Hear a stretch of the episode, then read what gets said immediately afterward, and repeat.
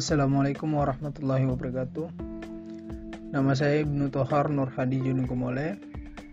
NIM 1800009011. Nah, pada kesempatan kali ini saya akan membahas apa saja bentuk kasus pelanggaran hak, hak dan pengingkaran kewajiban warga negara. Dan yang kedua adalah penanganan uh, pelanggaran hak dan pening, uh, pengingkaran kewajiban warga negara. Nah, sebagai manusia, tentu kita memerlukan uh, orang lain untuk menopang kehidupan kita agar kita hidup tetap dalam tetap dan berkembang sesuai dengan proses dialektika kehidupan manusia yang kita jalani. Nah, hak asasi merupakan satu merupakan sesuatu yang tidak dapat dibagi dalam artian bahwa semua orang berhak mendapatkan semua hak baik hak sipil, politik atau hak ekonomi, sosial, budaya dan agama. Nah, kemudian kewajiban asasi secara sederhana dapat didefinisikan uh, sebagai suatu kewajiban dalam melaksanakan kehidupan.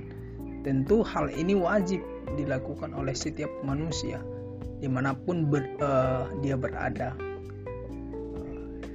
Kewajiban asasi ini tidak terikat oleh uh, waktu dan ruang. Nah,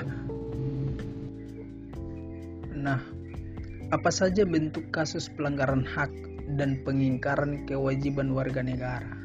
Yang pertama, melanggar hak asasi manusia lain atau melanggar hak asasi uh, orang lain.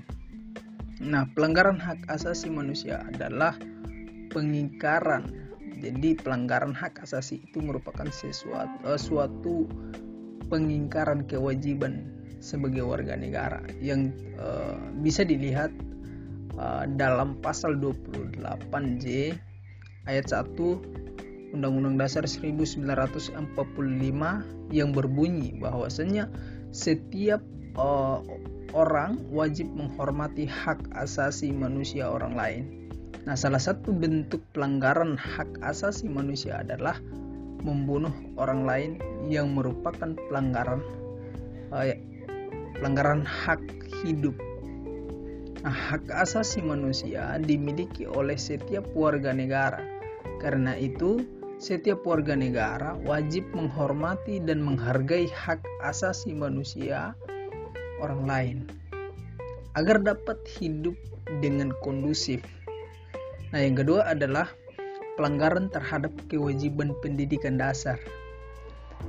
Di, dal uh, di dalam Undang-Undang Dasar 1945 uh, pasal 31 ayat 1 amandemen menyebutkan bahwa pentingnya pendidikan bagi manusia sebagai sebuah kewajiban bagi setiap warga negara. Nah, pasal tersebut e, berbunyi setiap warga negara wajib mengikuti pendidikan dasar dan pemerintah wajib membiayainya.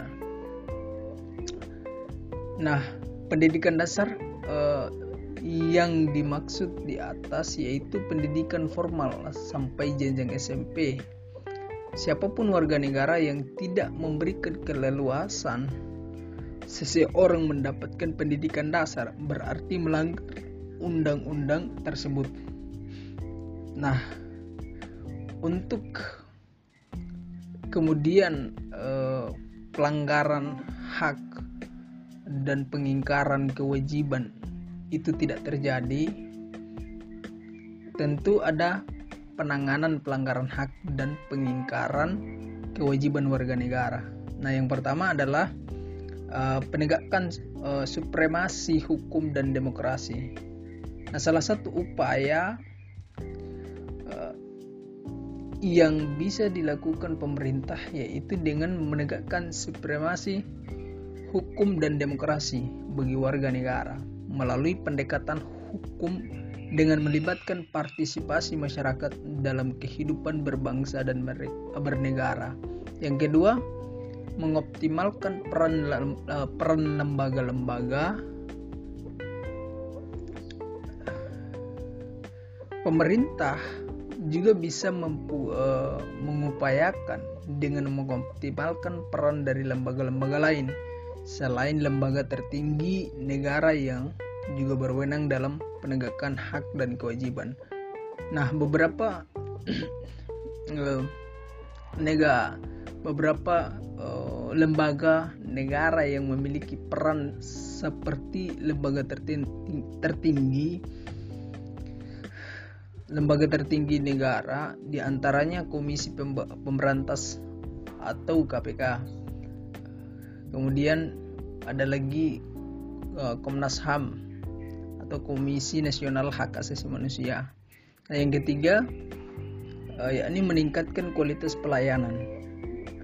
Nah, pemerintah bisa meningkatkan kualitas pelayanan publik bagi warga negara Indonesia Hal ini tentu bisa dilakukan untuk uh, mencegah terjadinya berbagai bentuk pelanggaran hak dan pengingkaran kewajiban warga negara. Nah, yang keempat, meningkatkan uh, pengawasan. Nah, meningkatkan pengawasan ini adalah suatu upaya penegakan hak dan kewajiban bagi warga negara diperlukan juga peran serta dari masyarakat dan lembaga politik lainnya. Masyarakat dan lembaga politik ini berperan dalam meningkatkan pengawasan terhadap upaya penegakan hak dan kewajiban. Dengan begitu, ini bisa e, mencegah terjadinya kasus pelanggaran hak dan pengingkaran kewajiban. Nah, yang kelima ada meningkatkan profesionalisme. Nah, pemerintah harus meningkatkan profesionalisme dari berbagai lembaga keamanan dan juga pertahanan. Hal ini dilakukan agar warga negara bisa merasakan aman akan pemenuhan dan hak kewajiban. Mungkin itu saja yang bisa saya sampaikan. Wabillahi taufiq wal hidayah. Assalamualaikum warahmatullahi wabarakatuh.